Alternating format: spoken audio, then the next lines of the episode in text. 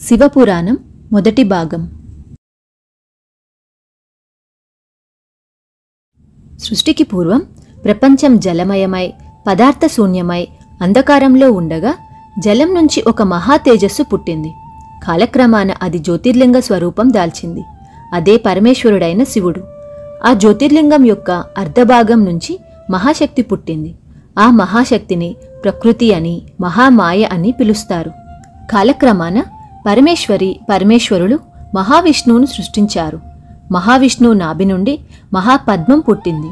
అది అనేక వేల యోజనాల నిడివి కలిగి మహా ఆశ్చర్యకరంగా ఉన్నది. ఆ మహాపద్మంలో ఐదు ముఖాలతో బ్రహ్మ పుట్టాడు. ఆ బ్రహ్మతో పాటే సరస్వతి పుట్టింది. ప్రపంచమంతా జలమయంగా ఉండడం గమనించి బ్రహ్మ తనకు జన్మస్థానమైన మహాపద్మం అంతు తెలుసుకోవాలని ఊర్ధ్వ అధోలోకాల మధ్య అనేక ప్రయాణాలు చేసి తిరిగి పద్మగర్భం చేరుకున్నాడు. బ్రహ్మ ఓంకారాన్ని జపించగా దాని ఫలితంగా విష్ణువు బ్రహ్మ ఎదుట ప్రత్యక్షమయ్యాడు. తానే సృష్టిలో మొదటివాణ్ణి అనుకుంటున్న బ్రహ్మ విష్ణువును చూసి ఎవరు నువ్వు? ఇక్కడికి ఎందుకు వచ్చావు? అని అడిగాడు. సృష్టి చేయటానికి నిన్ను నా నాభికమలం నుంచి పుట్టించాను. నేను విష్ణువును అని అన్నాడు విష్ణువు. బ్రహ్మ అహంకరించి నీ ప్రగల్భాలు కట్టిపెట్టు లేదా నాతో యుద్ధానికి రా. నేను స్వయంభువుని. జగత్కర్తను అన్నాడు. అప్పుడు విష్ణువు ధ్యానించగా పరమేశ్వరుడు జ్వాలాలింగ రూపంలో బ్రహ్మ విష్ణువుల మధ్య ప్రత్యక్షమయ్యాడు. అప్పుడు విష్ణువు బ్రహ్మతో దీని ఆద్యాంతాలు మనిద్దరిలో ఎవరు కనుక్కుంటే వారు గొప్ప అన్నాడు. బ్రహ్మ అందుకు సమ్మతించాడు. కాని ఆ ప్రయత్నంలో ఇద్దరూ ఓడిపోయి యథాస్థానానికి తిరిగి వచ్చి పరమేశ్వరుని ప్రార్థించారు. పరమేశ్వరుడు వారి ఎదుట ప్రత్యక్షమై నువ్వు పంచభూతాత్మకమైన ప్రపంచాన్ని సృష్టించటానికి ఈ విష్ణు యొక్క నాభి కమలం నుంచి సృష్టించబడిన వాడివి. అందుచేత సృష్టి ఆరంభించు అని బ్రహ్మతో అన్నాడు. బ్రహ్మ పరమేశ్వరుని చూసి నువ్వు ఎవడివి? నాతో సమంగా నీకు ఐదు ముఖాలెందుకున్నాయి నేను సృష్టికర్తను గనుక నాకు ఐదు ముఖాలుండటం సమంజసం అన్నాడు.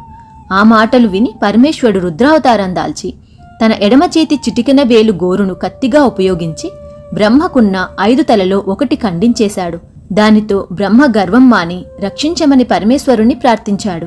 పరమేశ్వరుడు రౌద్రం వదిలి శాంతం వహించి ఓ బ్రహ్మ సృష్టించటానికి నువ్వు నీ సృష్టిని రక్షించటానికి ఈ విష్ణువు సృష్టించబడ్డారు.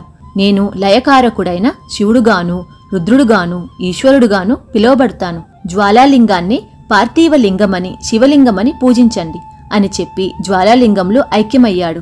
తరువాత బ్రహ్మ విష్ణువు నుంచి వేదం మొదలైనవి తీసుకొని పద్మాసనం మీద కూర్చొని ఓంకారాన్ని జపిస్తూ ఉండగా నీటి మీద తేలుతూ ఒక గుడ్డు బ్రహ్మకేసి వచ్చింది. అంతలో ఆ గుడ్డు నుంచి ఓం అనే శబ్దం బయటికి వచ్చింది. అది వచ్చిన మార్గాన బ్రహ్మ ఆ అండంలో ప్రవేశించాడు. అందులో గాఢాంధకారంగా ఉన్నది. బ్రహ్మ అక్కడ తన శరీరాన్ని విసర్జించి చతుర్ముఖుడుగా తిరిగి పుట్టాడు.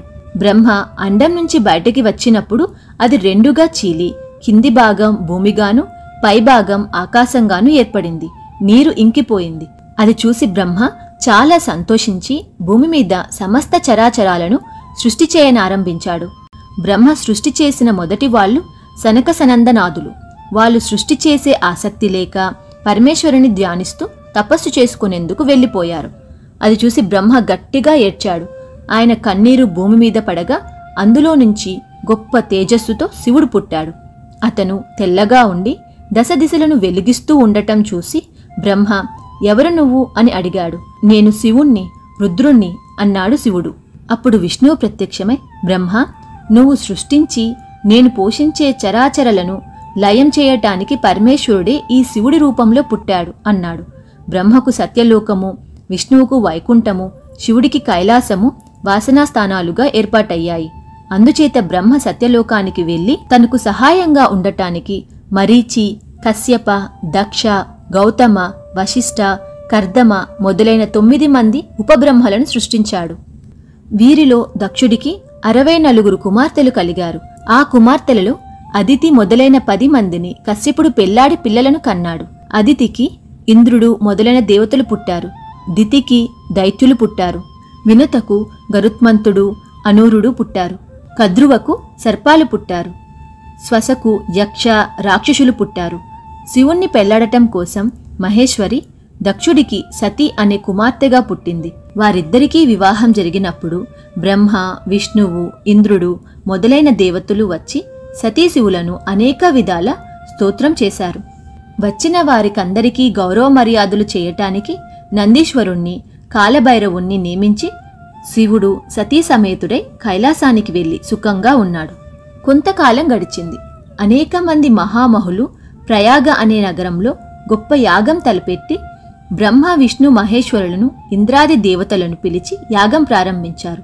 యజ్ఞానికి వచ్చిన వారికి వసతులు ఏర్పాటు చేసి మహర్షులు వారి వారికి తగిన ఆసనాలు చూపి కూర్చోబెట్టారు. అందరూ కూర్చొని యజ్ఞాన్ని చూస్తుండగా దక్షుడు తన శిష్యులతో సహా వచ్చాడు. అప్పుడు సభలోని వారందరూ లేచి దక్షుడికి ఎదురు వెళ్ళి పలకరించి తీసుకుని వచ్చి కూర్చోబెట్టారు. దక్షుడు సభనంతా కలియచూసి బ్రహ్మ విష్ణువులకు నమస్కారం చేసి తన అల్లుడైన శివుడు లేవలేదని తనను పలకరించలేదని గమనించి సభవారితో మీరందరూ లేచి వచ్చి నన్ను గౌరవించారు. ఈ ఈశ్వరుడు నాకు అల్లుడైన కారణం చేత లేవక నన్ను పలకరించక నిర్లక్ష్యం చేశాడు. ఇతనికి చిన్న పెద్ద తారతమ్యం తెలియదు అని తన శిష్యులతో సహా వెళ్ళిపోసాగాడు. అది చూసి బ్రహ్మ విష్ణువు మొదలైన వాళ్ళు దక్షుడికి అడ్డం వెళ్ళి అతను ఈశ్వరుడు పరమేశ్వర అవతారుడు. అతన్ని నిందించటం తప్పు అని చెప్పారు. అప్పుడు నంది దక్షుడితో ఓ దక్ష శివదూషణ చేసిన నీ సరస్సు తెగి హోమగుండంలో పడుగాక అని శపించాడు. అది విని దక్షుడు అలిగి మీ రుద్రగణాల వాళ్ళు వేదబాహ్యులై ఆచారహీనులై బూడిద పూసుకొని పాషండులనే పేరు తెచ్చుకుందురుగాక అని తిరిగి శపించాడు.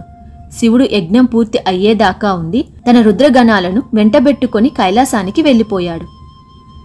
మిగిలిన కథ శివపురాణం రెండవ భాగంలో చూద్దాం.